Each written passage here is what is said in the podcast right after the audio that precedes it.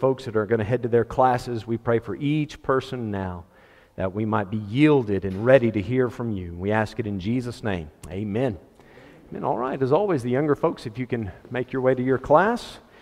And for you older folks, let's open your Bibles, please, to 1 Timothy chapter 3, or chapter 1, I'm sorry, excuse me. 1 Timothy chapter 1.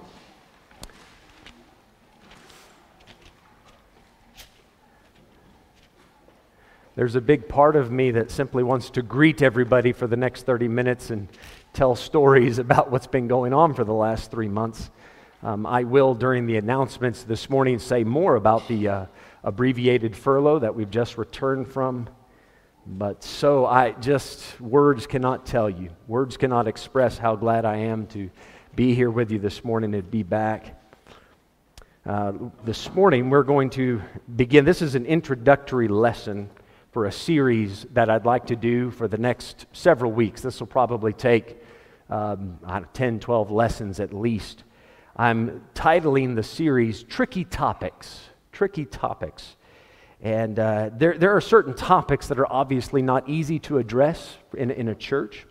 And uh, n- now, this is nothing, you know, uh, risque, nothing like that. Just certain things that when you're talking to the church, it's a little difficult to say things such as, uh, talking about money and tithing and talking about how to treat the pastor and talk some of those things can be a bit awkward. They're tricky topics but they're important topics. And by the end of the lesson i'm going to give you the whole list of what i'm planning to, to cover just so that you can have that in mind. And as always if there's something we cover and after the lesson you might have a question or two about it you're more than welcome to, to come and ask. Uh, you know sometimes as a pastor you look at a topic and you think, do I even want to touch on that? Because if I open that can of worms, right, once I open it, it's open.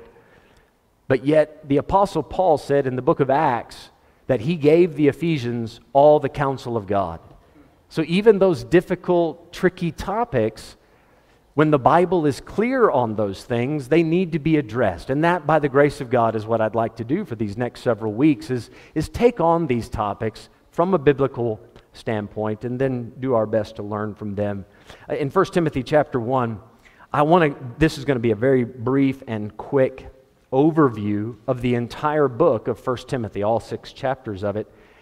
And I want you to see that Paul is leaving this young man. Now when I say young, Timothy was probably in his upper 30s, maybe 40. In the Bible, that's young. Amen. Just getting started in life. He's saying, I'm leaving you behind, young man, to take care of the church in Ephesus.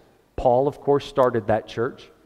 And he says in verse number three, As I besought thee to abide still at Ephesus when I went into Macedonia, that thou mightest charge some that they teach no other doctrine. This is a new church. Paul had been with the Ephesians for three years. For lack of a better term, we could say Paul was their pastor for three years. And even as he goes and he knows there's been a little bit of time with him away, there are some doctrinal issues swirling in the church that need to be addressed. You cannot ignore it. You cannot say, well, this is tricky and delicate, and some people might get upset and angry, and maybe they'll disagree or misunderstand. You got to deal with it. He said, Timothy, you're going to have to put on your big boy britches and deal with these, whether you want to call it sensitive mind, which is in faith, so do. Now, a fable is a myth, it's some made up story. It is a traditional tale that attempts to explain your culture. Why do we do these things in the church? Well, you know, Opa, Oma, they did this, and then these stories start to develop, and they might have even developed with good intentions. Maybe there was, you know, a, some reason in the, in the past that those things started that was not a bad reason. But is it a biblical reason? So Paul says, Timothy, deal with those. And then genealogies. This was more of a Jewish problem in the day. They would try to prove that they were linked to the priesthood or, you know, my family was had some prestige, so you should treat us with great honor and so forth. But the problem is this Meo pa havas Johan. All right, maar wat er Johan? There, as if there's only one man named Johan. There's lots of Johans. So this, this genders questions rather than answers. And now we're running around trying to prove who you're connected to. You, well, I know this guy and I'm connected to, and he was my uncle, and da da da. And, but even if you could prove it, what are you gaining? In the New Testament, it doesn't matter who your opal was, it matters about your personal relationship with Christ. So that's, Paul says you need to deal with those things. In verses 7 and 8, he says they are desiring to be teachers of the law understanding neither what they say nor whereof they affirm, but we know that the law is good if a man use it lawfully. So, without getting into a lot of explanation on these next few things, let's just sum it up and say they, they were using the law, the Old Testament, improperly. Paul says, Timothy, you need to deal with that. There, you're going to have people disagree and fight against it. You need to deal with it. Chapter 2, Verse number one I exhort, therefore, that first of all, supplications, prayers, intercessions, and giving of thanks be made for all men, for kings, for all that are in authority, that we may lead a quiet and peaceable life in all godliness and honesty. For this is good and acceptable in the sight of God our Savior, who will have all men to be saved and to come unto the knowledge of the truth. Paul says, Timothy, you need to deal with the attitude that your church has towards its government. You know, I would much rather not talk about that. I'd much rather not discuss how people talk and feel and think about it. The Bible gives us some very clear direction. We are to pray for them. Other places tells us to submit to them, and we should be concerned about their salvation. Now, see, that can be a bit tricky, and especially as an outsider. I hope this morning you appreciate the challenge that I have as an outsider. I get it. As an American stepping into this, the first thing that might go through your mind and that does go through my mind is how am I qualified to speak about South African government? Right? I mean, I, I haven't been here, I haven't lived it, you guys have. Now, by the grace of God, these are things that we do talk about when necessary. It might be a bit tricky, you see. Chapter 2, look at verse 9. In like manner also, that women adorn themselves in modest apparel, with shamefacedness and sobriety, not with broided hair or gold or pearls or costly array, but which becometh women professing godliness with good works. Let the women learn in, in silence with all subjection. And it goes on for a few more verses about that. Paul says you need to address the conduct of the women in the church and while you're talking about that, make sure that they're dressing modestly. Tricky topic. Tricky topic because, well, here in our culture, this isn't so bad. Where you're from, that might be seen a little bit different. It gets tricky. Now, we're not covering that today, but you can see 2,000 years ago this was an issue. And it remains an issue today. So, this is actually not all of these things in Timothy are, are things that need to be addressed by us. Some of these things are not as pressing on us, like how to deal with the law, things like that. That was more of a challenge back then. We will address it as necessary. Some of these things are still an issue, and, and we will deal with it by the grace of God. All right, let me show you another one. Chapter 3, verse 1. And let me just summarize here because there's a long passage, all the way down to verse 13. This is a true saying if a man desire the office of a bishop, he desireth a good work. Who wants to be a pastor? That's a good thing. And then Paul goes on for the next several verses. Here's what qualifies a man to be a bishop. Here's for a deacon. Here's how you choose them. Here's what uh, challenges such people will face, as you know, a novice might have issues with pride. It can be a bit tricky to choose the leadership of the church. So he says you need to deal with that. Uh, chapter 3, verse 16. And without controversy, great is the mystery of godliness. God was manifest in the flesh, justified in the spirit, seen of angels, preached unto the Gentiles, believed on in the world, received up into glory. This particular uh, mystery of godliness, it has to do with Jesus being God. We call that the deity of Christ. God was manifest in the flesh.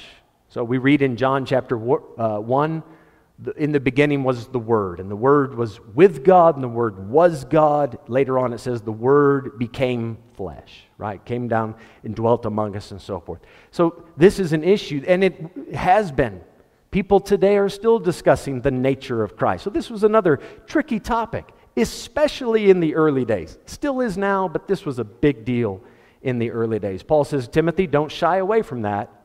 Just because it's controversial, you have to talk about it. You need to be sure you understand Christ properly.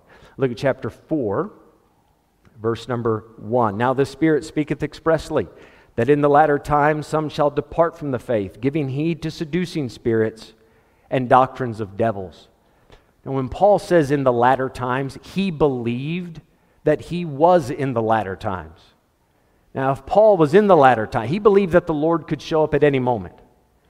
2,000 years later, we still believe that. This is the, the latter of the latter times. We're right at the, you know, we're at the R of the latter. right? We're at the end of that thing. He says there are going to be seducing spirits, doctrines of devils. These are things that would be taught amongst churches. He says, don't shy away. Verse 3, here they are, forbidding to marry and commanding to abstain from meat. So some were saying it's wrong to get married, and others saying you can't eat this, you can't eat that, the Jewish dietary law and all of that. Paul says you got to deal with it. You can't skip it. Uh, let's look at chapter 4, verse 8. For bodily exercise, which, by the way, this is one of the fables, this ophrosturi, if you see it in verse 7, old wives' fables, the ophrosturi. this is one of them. Verse 8 For bodily exercise profiteth little. So in those days, there was a teaching going about that if you're physically healthy, that makes you somehow spiritual. Aren't, aren't you glad that's not true? For bodily exercise profiteth little, but godliness is profitable unto all things. So Paul recognizes that getting exercise, staying healthy, is a good thing. It is profitable. It's right. You should do it. But it's nothing compared to godliness. You need to exercise your body, yes, but don't forget to exercise your and your spirit your heart, your mind towards God. You see, because this, exercising those spiritual things, makes an eternal difference. Exercising your body makes a temporary difference. It will improve the quality of your mortal body, of your life. But he wanted to make sure that this was addressed. Now, do you see how this could be tricky? As soon as you stand up in church and go, okay, let's talk about how healthy everybody is, how, let's uh, talk about if you're in shape or not. Everybody that's been to America for three months and has a few extra pounds goes, oh no, he's talking about me. that can be a bit tricky, right? So maybe, maybe the, the, temptation for the pastor, let's just not talk about that. But there it stands. So something you, not, you, you need to address. Chapter 5. Chapter 5 and verses 3 all the way down to 16. It talks about how to care for widows in the church. But then Paul's actually telling Timothy within the church, you're going to have some older folks, older than you as the pastor. You're going to have some people your age. You're going to have some people younger than you, which obviously that's always going to happen. How do you approach them?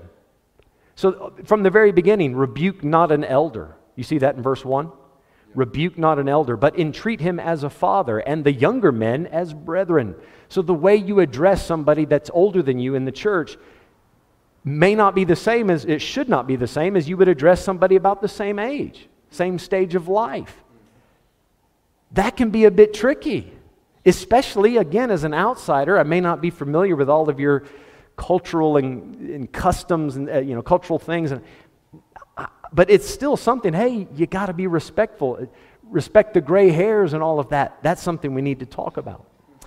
All right, in verse number seventeen. Let the elders that rule well be counted worthy of double honor. Now, elders, the way the word is used in the New Testament as it refers to the church, any leader in the church is considered an, an elder. But the, let the elders that rule well be counted worthy of double honor, especially they who labor in the word and doctrine. Now, in verse 18, you can see what this honor somewhat has to do. It's not just money, Right? There, there is another aspect to respecting him. But verse 18 For the scripture saith, Thou shalt not muzzle the ox that treadeth out the corn, and the labor is worthy of his reward. Paul tells Timothy to go to the church he's pastoring and teach them about paying him properly. Do you see how tricky that could be?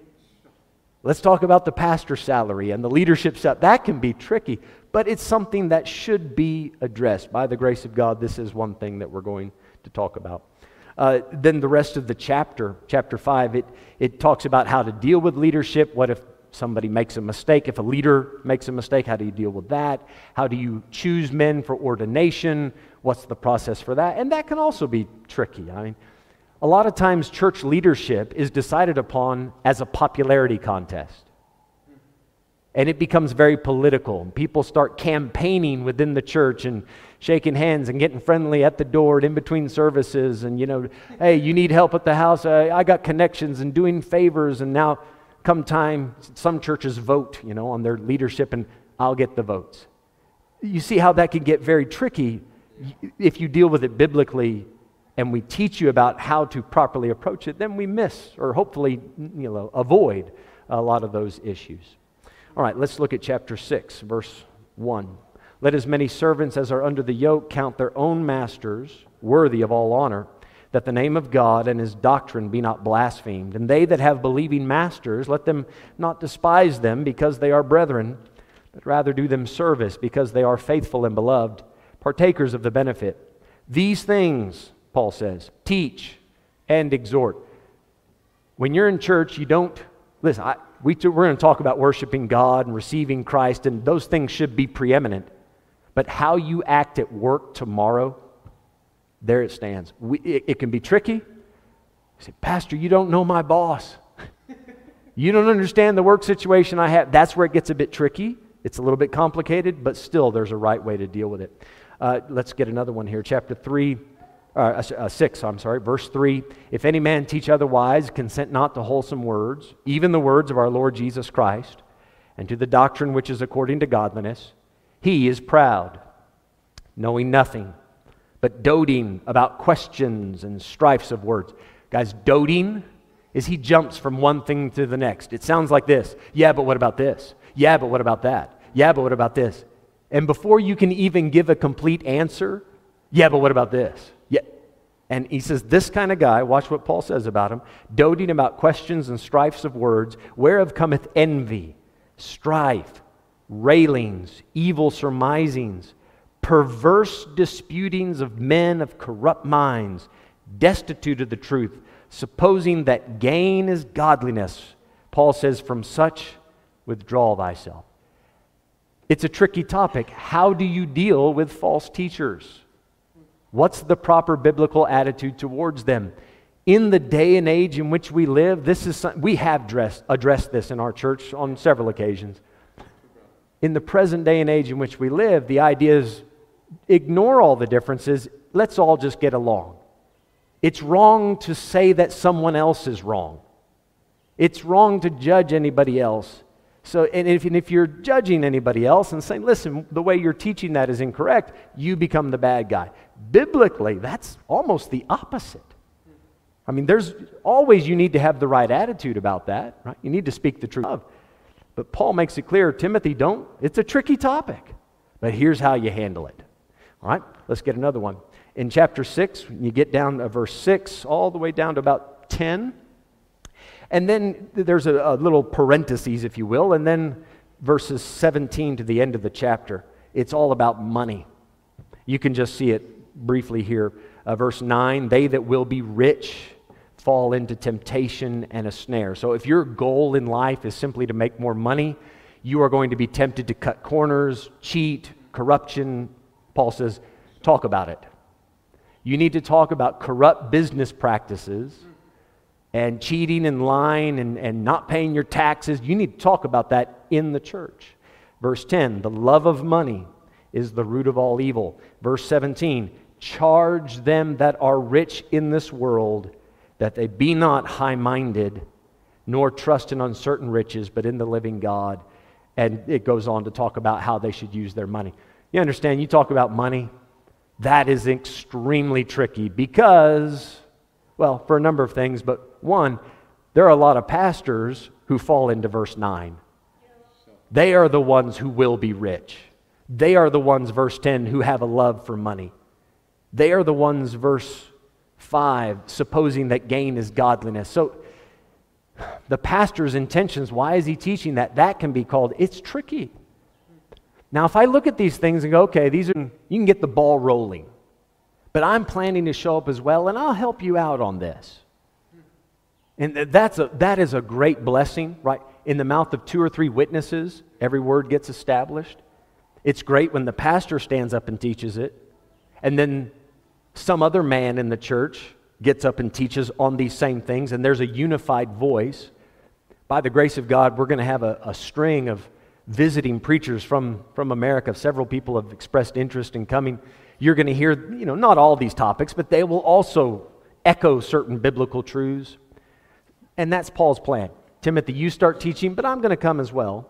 But in the meantime, verse 15, if I tarry long, that thou mayest know how thou oughtest to behave thyself in the house of God, which is the church of the living God, the pillar and ground of the truth.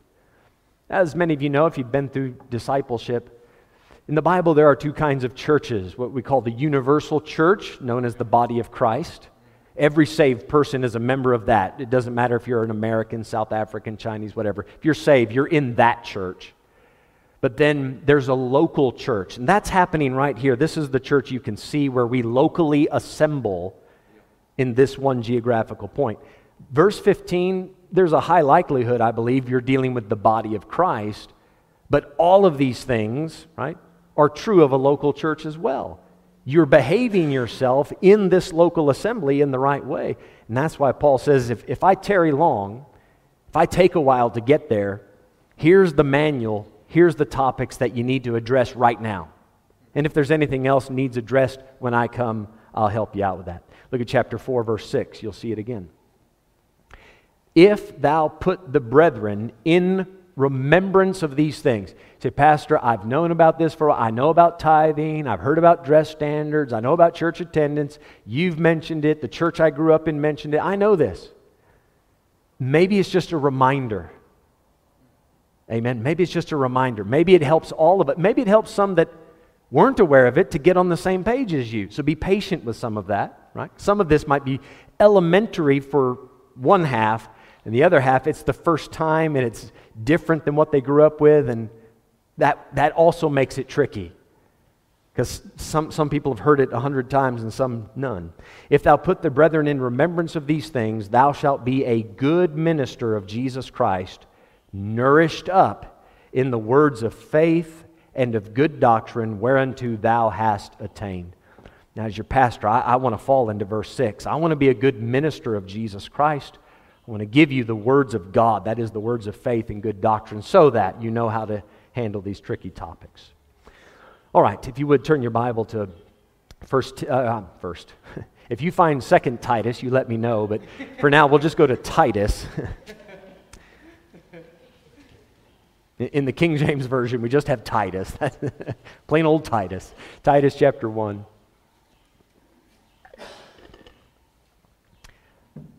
Titus chapter 1 and verse number 5. Let me say this before we read the verse. Depending on the area, depending on that local church, the challenges that you need to address will change, right? Some things might be more pressing. It might be something that's dividing the church at that moment then you can go 100 kilometers down the road, and that other church has that squared away. So don't think that the list I've put together is some unanimous list all over the world. Everybody needs to talk about these things. I've prayed and prayed for the last several weeks. What, what things do we need to cover? And they're not all things that we're necessarily struggling with.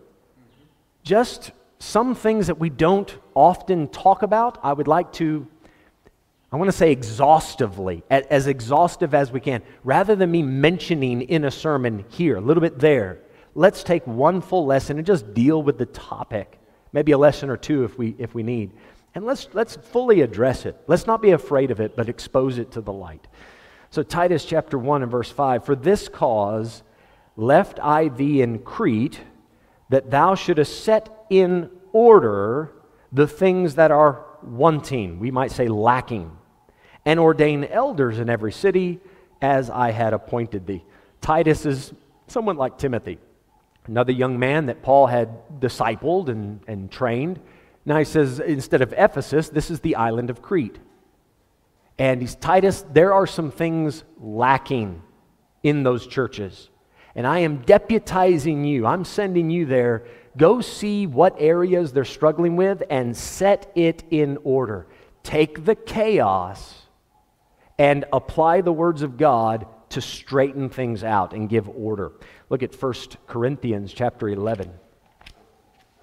And of course, that's what we're attempting to do here. If there is confusion, if there is, I don't want to use the word chaos, that sounds like a strong term for this, but if there's confusion on any of these things, we want to introduce the Word of God and then create order with it.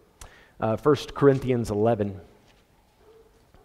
and verse number 34.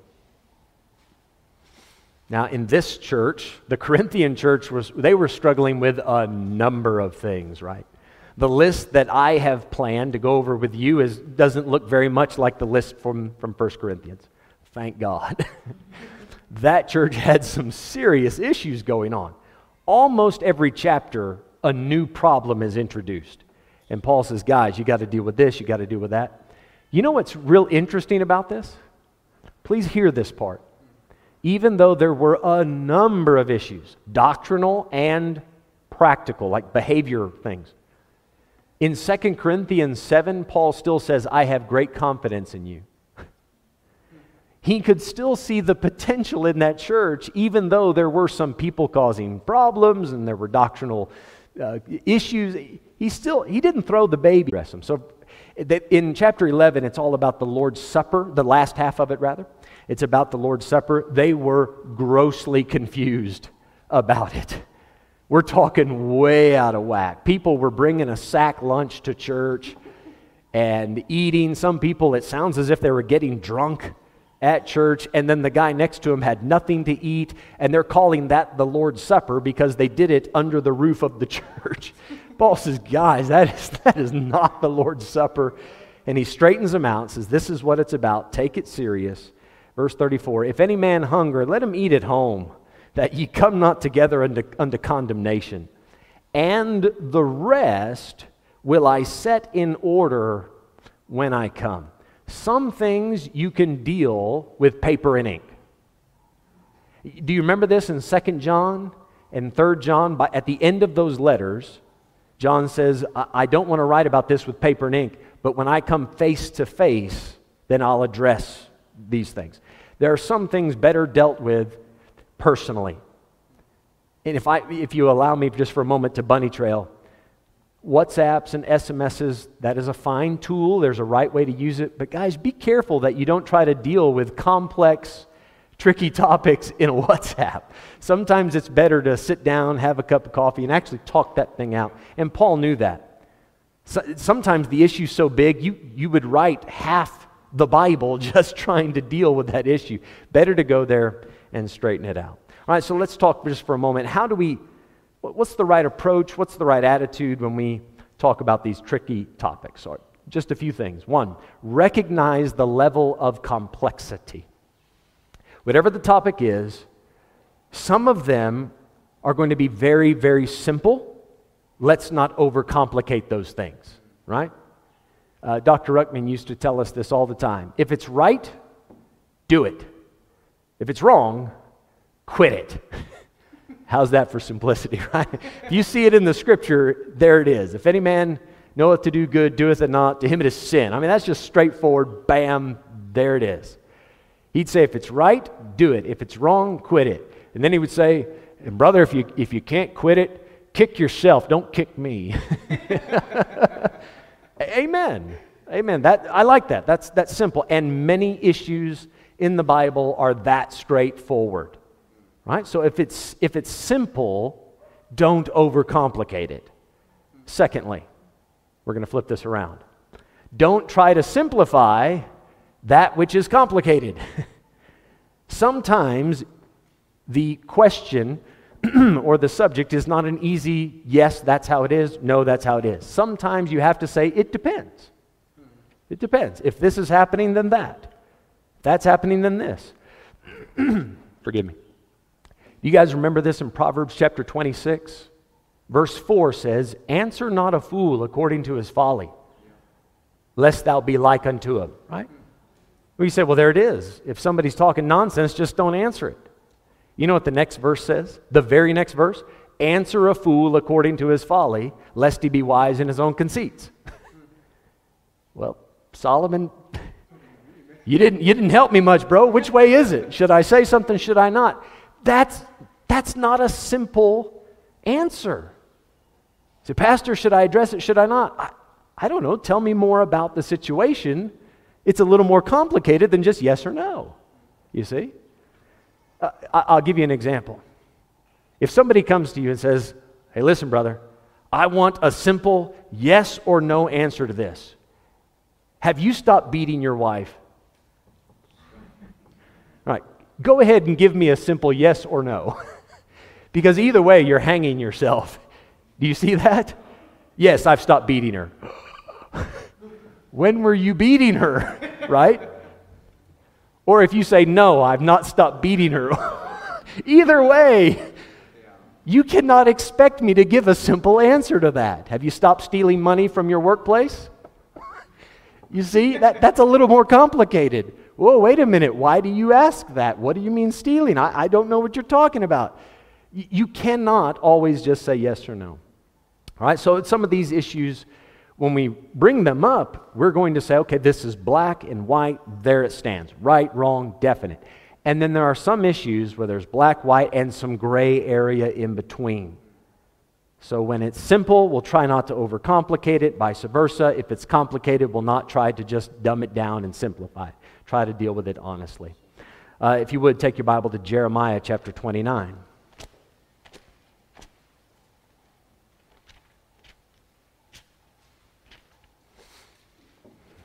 right, this is the second. Recognize the level of complexity. And then, secondly, recognize the duty and the intention of the teacher. Why is he bringing these things up? Is he just trying to stir up trouble? Because we don't hear other pastors talking about these things. Why is he bringing it up? It's my duty. What other pastors do with their congregations, it is between them and God. I'm not standing here today to try to judge what they teach or don't teach, right? I'm going to assume that they are praying about it and leading their congregations to the best of their ability. That's true for some and not true for others. But that's none of our concern.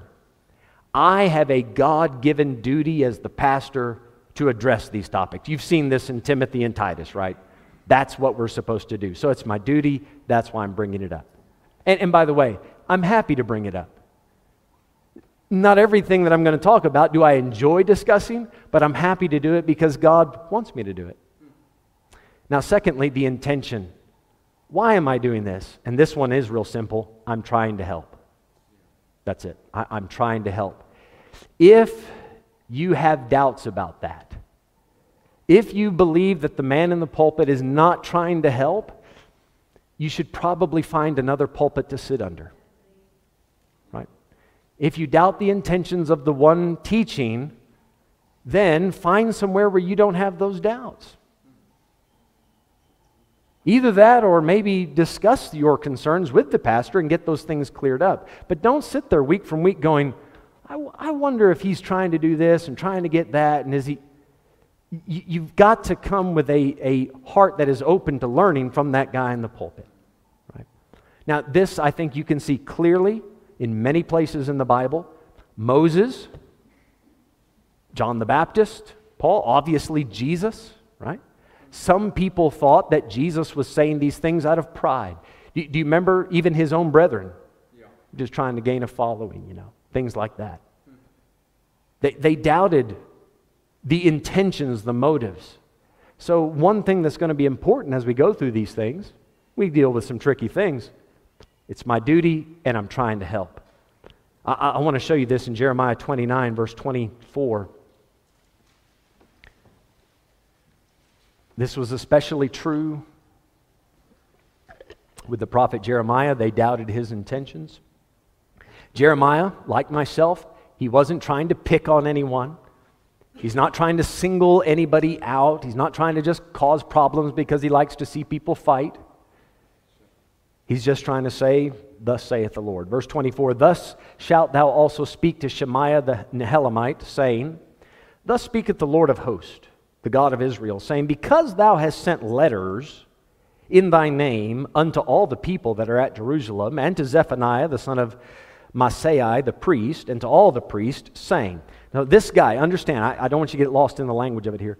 This guy, is Shemaiah the Nehelamite, he wrote a bunch of letters and sent them out to the people, right? And he's stirring up problems, what he is. But verse 26, this is what he wrote in the letter The Lord hath made thee priest in the stead of Jehoiada the priest, that ye should be officers in the house of the Lord. For every man that is mad and maketh himself a prophet, that thou shouldest put him in prison and in the stocks. So Shemaiah wrote the letters, sent it out to the people. The priests down at the temple get these letters. And Shemaiah is saying, hey, you guys have been ordained by God to stand up and deal with any madman. He's pointing at Jeremiah. Any madman who's making himself a prophet, you're supposed to arrest him and put him in the stocks. So Shemaiah is saying, Come on, guys, do your job, deal with this. Verse 27 Now therefore, why hast thou not reproved Jeremiah of Anathoth, which maketh himself a prophet to you? For therefore he sent unto us in Babylon, saying, Now here's Jeremiah's teaching for them This captivity is long. Build ye houses and dwell in them, and plant gardens and eat the fruit of them. And Zephaniah the priest read this letter in the ears of Jeremiah the prophet. So these, these letters that had been circulated eventually made their way back to Jeremiah. Now, do you see in verse 28 what Jeremiah was teaching? He told the Jews that had already been taken to Babylon, you're going to be there for 70 years. The, the vast majority of the prophets in Jerusalem and in Israel, they were saying nonsense, just rubbish. That can't be true. Two years tops, and God's going to deliver us and bring everything back and restore the temple. Everything's going to be fine. God will overthrow Nebuchadnezzar. Don't worry. Peace, peace. And Jeremiah stood up and said, They say peace, peace, but there is no peace to the wicked, saith my God. You're not going to be here two years, 70 years. So, you guys in Babylon, get comfortable. Make a life for yourself there and pray for Nebuchadnezzar. Pray for the government. Submit to him because your generation isn't coming back. Guys, that is exactly how it played out. Jeremiah was right. Shemaiah was saying, hey, man, that's, come on, let's be Jewish. Let's be patriotic. Let's build up our country again. Jeremiah is trying to tear us down. So, verse 30 Then came the word of the Lord unto Jeremiah, saying, Send to all them of the captivity saying, Thus saith the Lord concerning Shemaiah the Nehelamite, because that Shemaiah hath prophesied unto you, and I sent him not, and he caused you to trust in a lie. Therefore, thus saith the Lord, Behold, I will punish Shemaiah the Nehelamite and his seed, and he shall not have a man to dwell among this people. Neither shall he behold the good that I will do for my people, saith the Lord, because he hath taught rebellion against the Lord. Now, I, have read that passage to you just to show that when you doubt the intention and the duty of the preacher, right, you put yourself in a position where you can't learn. And that's obviously going to hinder us. Now, Uh, you, you, when you come to hear these lessons, you've got to come with a heart that wants to be helped. I just want to give you, let's just get Proverbs chapter 19. I'm running short of time. Let me finish here. Proverbs 19, verse 20.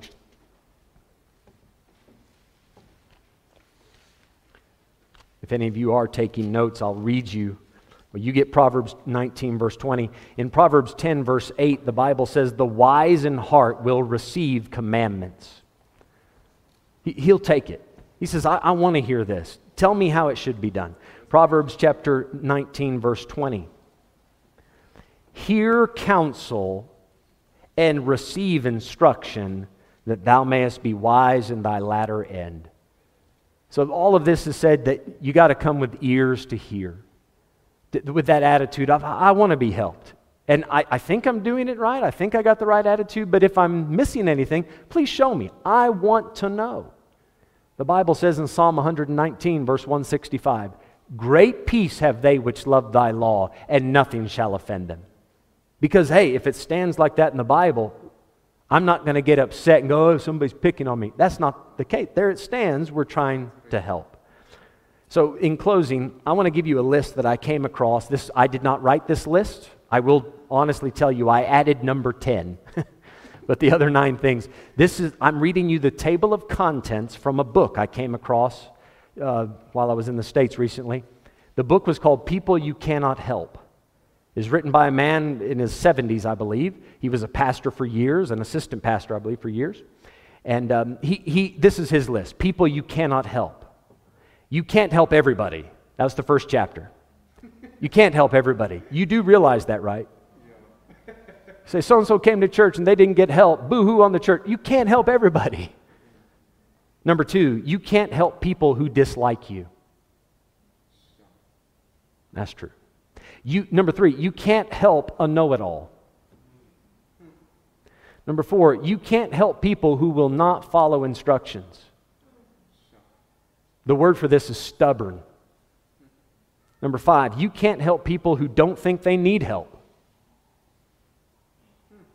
Number six, you can't help scorners. Those are people that make fun of the truth and have that attitude of, of it doesn't matter what you say, I'm going to mock it. Number seven, you can't help the inconsolable. That is, they don't want to be comforted. They, they, they want to be angry. They want to be sad. Well, you, you there's nothing you can say to change that then if they don't want help. Number eight, you can't help people who will not be honest. Number nine, you can't help people who will never learn. There's a verse about that. Ever learning, never able to come to the knowledge of the truth, right? They'll sit through all the lessons, but they're not sitting here to learn. And then I've added number 10 you can't help people who won't show up. I mean, if you're not here for the lessons, how can I help? If, if you want the help of the doctor with the pills and the injections and the diagnosis, you, you need to go there. You need to visit the doctor and be in his presence. So, just let me tell you what I'm planning to cover, and then we're going to take a break. And this is the list so far. As God leads, I might grow the list. And this is not the order, by the way. I might shift this around. We are, we're going to talk about tithing. Yay! See how exciting that we're off to a great start. Yes! I've been waiting for this. Guys, it's been 10 years. I do have a lesson in our discipleship about giving. We talk about tithing. And I have mentioned giving in, a, in sermons here and there. I, in 10 years, I can't remember a full lesson just about this topic. So I think we're overdue. All right, tithing. Number two, submitting to and honoring the pastor, the, the leadership in the church. You saw it today in Timothy. Pray for me, that'll be a tough one. Number three, dress code. Publicly, yes, but even for church. I, am I'm, I'm, I'm feeling the feedback without anybody saying anything. Uh, number four, YouTube. We're going to talk about YouTube, not in, in the broad sense, just how you use it, how much you use it, how often you use it, but we are going to specifically talk about YouTube as it pertains to church. Number five, Bible versions. It's been a while since we talked about it. We're going to deal with that. Number six, church attendance. God knows I've harped on that in so many sermons, but I don't think I've ever had a, a lesson or a sermon just on that. So maybe by having a lesson on it, I'll stop harping on, on all the other. so consider that a good thing. Number seven, music. I have taught a few lessons on that. We're, we're going to cover that again. Number eight, devices in church. Devices in church. Now, j- just so you know, here's one. so don't think this is, you know, we're banning that. We're just going to talk about the use of them specific, yeah, obviously in, in, at your house too, but in church. Number nine, childcare in church. What's the Bible say about it? How does our lo- local church need to deal with it? Because right now we're in a rented space. How do, how, what's our approach? And then number 10, we're going to talk about hell.